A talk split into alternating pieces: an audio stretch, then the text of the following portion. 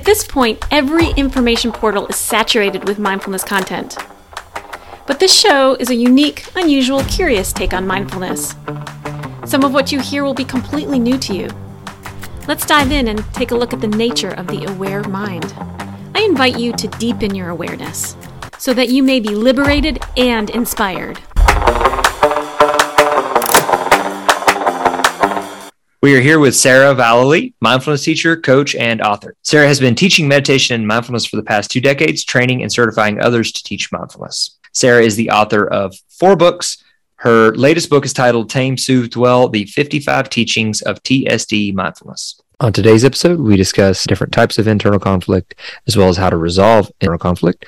And Sarah actually takes me through a couple of internal conflicts that I have and then helps me to resolve them. I'm Jacob DeRossett. We are here with Sarah Vallely. Thank you.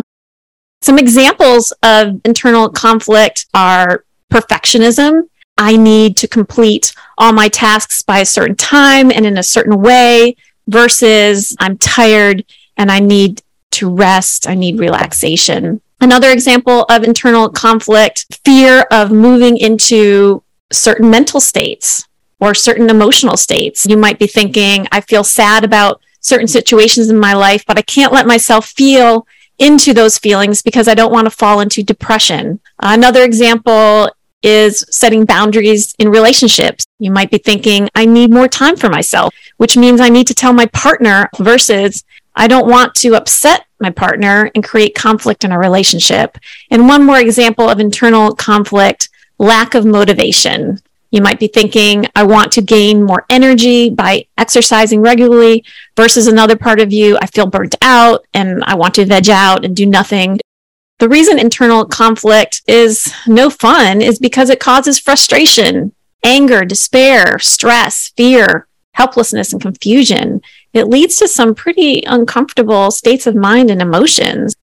One of the important steps to resolving internal conflict is becoming aware of those opposing motivations, of those opposing voices in your mind. And the way not to resolve internal conflict is to suppress motives that you don't want to deal with. And it really helps to have a trained professional lead you through this. Why do you think that this even happens?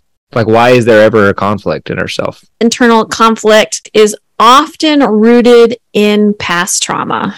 Not always, but often. And the reason is because when we experience trauma, we automatically try to rationalize the trauma, but we can never rationalize trauma. There is never a rational reason that trauma happens. So we have to pretty much make up a belief that's incorrect, such as it was my fault, I'm not good enough to help rationalize that situation. And then when you have shame like that, when you have these shame beliefs, that's definitely going to cause some inner conflict. Also, trauma causes us to feel emotions of abandonment, rejection, and betrayal. And we might tell ourselves that we're weak if we feel those emotions. We might tell ourselves we need to stay positive. We might be worried that feeling certain emotions is going to lead us to depression. That's going to create internal conflict because we do need to experience some of those deep emotions are you familiar with the parts therapy or internal family systems? Mm-hmm. Yeah, I don't know much about it. I've only actually listened to maybe one or two podcasts about it, but they really distinguish between the different internal like parts or internal voices and and and to help resolve these conflicts. Mm-hmm. Yeah. Yeah, it's almost like I prepped you for this episode, which of course oh, I yeah. didn't because I never do. But never do. No. I have a tool that I've created to address internal conflict that I'm going to go over with the listeners it's based on parts work, uh, oh, inspired by internal family systems, but not not exactly that type of work. I have so many questions, but it feels like we need to kind of almost figure out who's here, who's at this party, and then we can talk about them. I think, yeah, that, yeah, that's exactly what we're going to do. Okay, yeah, good. and just a little bit more about internal conflict in general. It can also be because of this human practice that we all do, which is our rational self versus our emotional self, creates inner conflict. Some philosophers talk about inner conflict being rooted in a struggle to be our true selves, that we might feel helpless, completely incapable of being our true self. We might consciously choose to not be our true self due to certain obstacles. Trying to be authentically who we are can create a lot of internal conflict. If I'm aggressive or angry, I really struggle with those emotions. When it's like, oh, I'm angry today, I really struggle with wearing that emotion and knowing how to deal with that. So it's caused a lot of suppression. And that was a lot of what I had to go to therapy for was those moments of uncertainty about how to handle my negative emotions. That's been the biggest thing that I've struggled with, knowing how to just allow that to just be what it is and how to, to, to translate that in a way that's positive. Yeah, I think that anger does. It puts us into this place of really being afflicted about who we are and how we should react and what should we do. And I think that makes total sense. I definitely experience internal conflicts about being my true self. I was just journaling last night about worthiness and where I struggle with that. And I think when you're in a great place of worthiness, you are your authentic self. And when you're operating out unworthiness, you're not your authentic self. And so those are some of the struggles that I have. I know intellectually that my worthiness is not based in my accomplishments, but deep down, I still have this core belief that my worthiness is only dependent on how much I accomplish. When people say true self, what do they mean? When you're in anger, resentment, or blame, that might not be completely your true self because underneath that is usually sadness or pain. However, anger does have a purpose in certain situations. Man, I'm, I'm listening to this series right now by James Low. Everything's just a pattern that emerges in thought and going like even deeper with the what is thought experience. It's pretty incredible. It's like labels like true self. I'm like what does that even mean now? You know what i mean do you ever do that where you go so deep on something that, that you have such a deep like experience with somebody's explanation of something? You have a hard time orienting back into like mm-hmm. normal language. Have you ever done that he was talking about like a tree is a tree, but in another language, it's another language. Uh-huh. And, but it's a tree, but the tree is actually an experience. It's a pattern. It's happening. And we say tree, but if that word got removed, the tree, the thing that we call the tree is still there. And it's like, what is happening? Like I'm driving around, like, what, what is going on? yeah, I guess that's one of the ways that you and I differ, which I think is great because yeah. we complement each other. But totally. I, as soon as someone starts talking about philosophy, I just start to tune out. I'm just See, like, that's perfect because yeah. I am the same way with studies. So it's perfect. There's that famous Buddhist story about the rain is in the paper, you know, that interconnectedness. The yeah. the sun is in the paper, yeah. the sun shown on the tree, and the rain in the tree, and the tree was made in the paper. I'm like, I don't know. So what? That's my favorite stuff. I love that.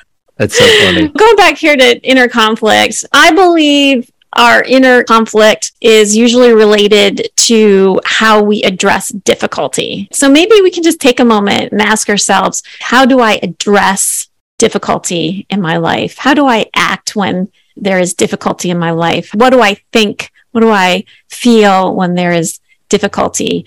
And that's usually going to stem to inner conflict and show you some of the ways that you deal with inner conflict. Healthy ways of addressing difficulty. Ask yourself, is this something that just can work itself out and maybe I don't even need to fret or go into this whole analysis part? I had to go to FedEx yesterday and I have a low tolerance for errands. I feel hugely inconvenienced by that. It feels like a big difficulty in my life. But now I've been trying to, to keep in mind this will never end. I will never not have errands. I need to just embrace this.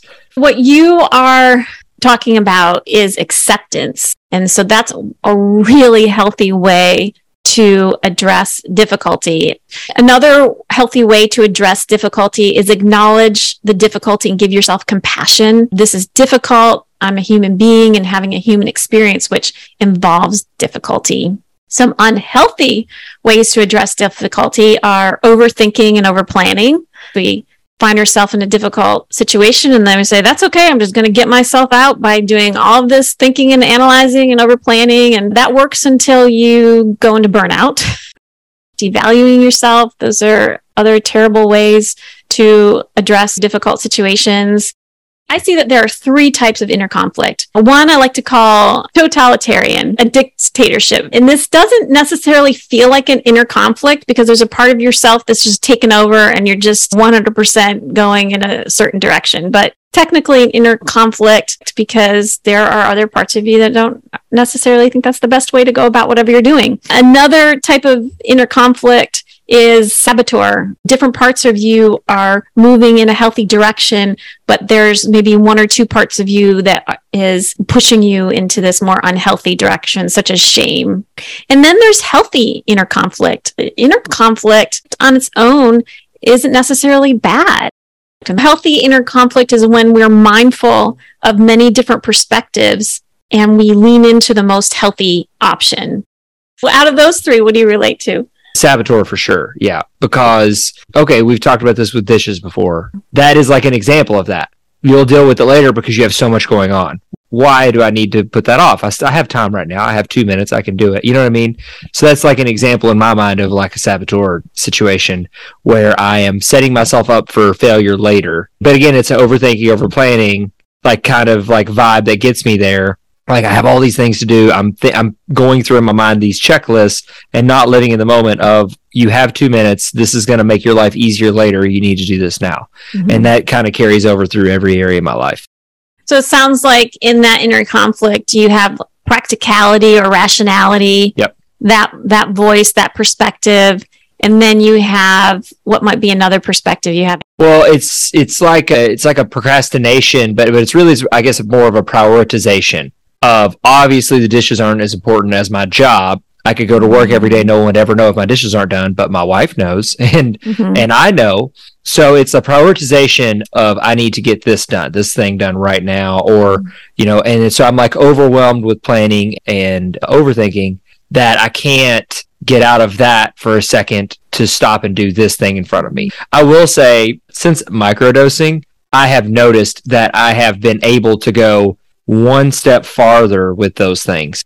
Moments where it's like, I'm at the gas station, I'm going to stand here and wait for the pump. It's like, I should clean out my car. And that sounds so simple to somebody that doesn't struggle with mm-hmm. things like that. But I really struggle with stuff like that. I really, really do. You're in this split, right? There's half of you that wants to do something for your wife to make sure that she's happy. And then the other half of you is wants to make sure that you're a good employee at your job and doing everything that you need to do there. So he kind of gets this like gridlock. There's this great book I read right after I got married called The Three Marriages by David Whyte. Have we talked about that? It's no. incredible. He details that you have three marriages to yourself, to your spouse, and to your vocation. And they can be at odds, but he talks about how to make peace with each of those. A lot of times the vocation will usually take over. I think a lot of Americans are like that too. And then myself is so equally split between my wife and my vocation I struggle finding myself within that as well. Mm-hmm. Really struggle with taking time for myself outside of work or with my wife. That seems like such an iconic inner conflict. I have a tool that was inspired by Angel Collinson. I am a little bit of an adrenaline junkie myself, my mountain biking and my snowboarding and one wheeling. In my spare time, I love to watch documentaries on extreme sport athletes. Angel Collinson, what she does is she gets in a helicopter and the helicopter takes her up to the top of a mountain and then she skis down the mountain that's not like a place where you go skiing. When she's at the top she can't see the first part that she's going to ski down. She can't even see it until she goes over the ledge and starts going down. I mean it's so steep. So i was watching one of these documentaries with her and she said fear has a seat at the round table in my mind, meaning that fear is respected, but fear doesn't run the show. This tool that I have is called the round table, and it's about all the different aspects of yourself that you're bringing to your round table during your inner conflict. So here are some of the perspectives that you might be bringing to your round table. You might be bringing fear, self doubt, shame, anger, joy, freedom, rationality, conditional thinking, which is if this is true, then this is also true. Or if this is true, then this is not true. Pain, sadness, ambition, pressure might be at your round table. Trust, protection or agency, compassion, surrender, self doubt and confusion. These all are all some examples of some mental states, emotions, perspectives that might be sitting at your round table when you are in an inner conflict. The idea is is to consider your inner conflict and then consider who you're bringing to your round table in your mind. And I like to keep it to eight seats. You might have a perspective there that's so big and influential, it's brought its representatives. Fear might be taking up three seats. And then once you identify who is sitting at your round table, then the next step is to write out such a great journaling activity. Write out what each of these perspectives are saying. I can give some examples. Fear might be I'm scared of that something will happen. I'm scared something won't happen. Self doubt or shame could be just basically not believing in yourself, devaluing yourself, thinking that you are lesser than for certain circumstances that you're in. Rationality, there's no need to get emotional. That would be an example of a rational perspective, an example of conditional thinking. Remember, it's that if this, then that. If you're 51 years old, then you shouldn't start a new venture. Ambition and pressure is very common. An example of that might be I need to work on my resume or I need to get all my appointments scheduled. Trust, I trust that this will unfold in the best way possible. Protection, I need to speak up for myself. Surrender, I'm going to stop trying to avoid the situation and just lean into it. And maybe confusion might be I don't understand why I keep getting stuck. Who's the strongest at the table? Is it fear? Is fear the strongest? Is rationality the strongest? I was working with a client recently on this, and she was bringing so much compassion to her roundtable. And looking at it, we realized that the compassion part was getting in the way of her resolving this conflict, of her advocating for herself. She had so much compassion for the other person that it was getting in the way of her being able to advocate for herself.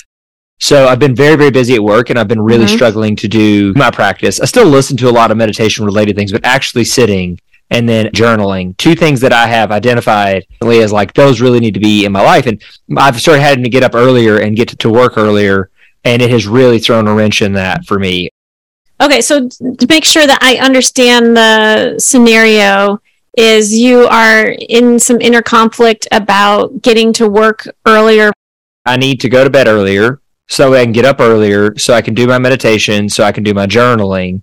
One issue is though it's so early, it's very hard for me to have clear thought in the morning. I'm so kind of groggy. Uh, if I wake up before 7 a.m., it's really tough for me to do to get anything out of meditating or anything out of journaling at all. And then the other thing is I have to cut off time with my wife at night to do it or I have to take time out of my work day to get in my journaling and meditation. I have to cut time with my wife. I have to lose sleep time, which is not ideal, or I have to take time out of my work day. Yeah. So it sounds like it's finding the time to keep up with your journal practice while at the same time doing all the other things that you are dedicated doing.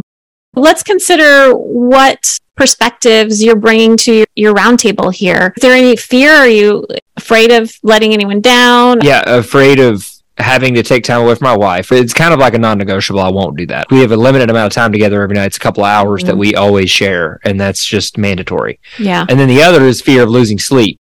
Your wife and it's a non-negotiable to not give up time with her. That sounds like you're bringing faithfulness to the table. Yeah. yeah so yeah. faithfulness is there. Fear is there. Is there any doubt or confusion? I mean, doubting my ability to like take time away in the middle of the day it would be a form of doubt, I guess.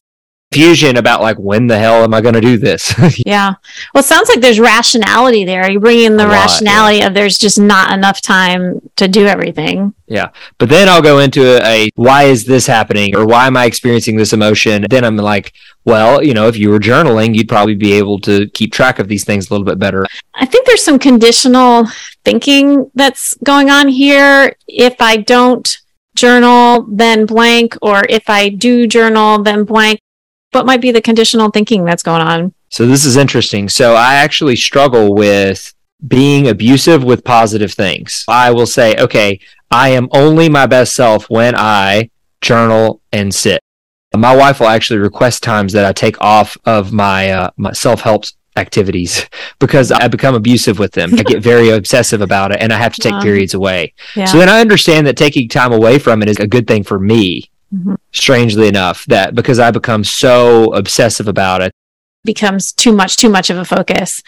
So, out of these ones that we mentioned, fear, faithfulness, rational thinking, conditional thinking, is there one that seems overpowering, stronger than all the others? Conditional thinking. I have an idea in my mind that these things have to happen at a certain time in the morning. That seems like a conditional thought there. That, like, obviously, if there's if it's a 20 minute window, I have a lot of those throughout the day that this could happen, but I've decided it has to happen in the morning. Yeah.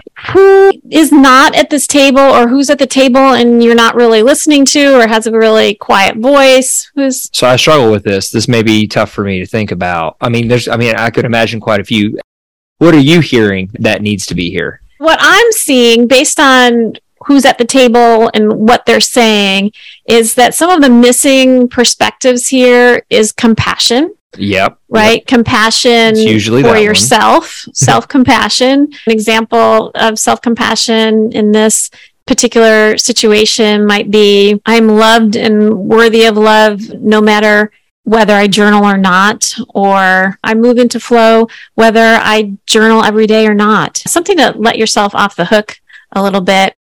One that I think would do well being at that round table in your mind is surrender. You know, some some surrender. Well, what might surrender say in this situation? I will add those in, but my immediate question is, but how do I fix it? Well, how do I do it though? It's still not happening, and I want it to happen. Right now, we're not trying to fix it. All we're But doing Sarah, right I now, want to fix it. all we're doing right now is making sure that the voices that need to be at the table are at the table. Got it. Got it. and, and using mindfulness to tune into these perspectives more. So again, if surrender were sitting at this table in your mind, what would surrender say in this situation? That it, that it's fine. This is the season of life that you're in right now, and it's going to change. You will get this back. And if you don't, are you a bad person?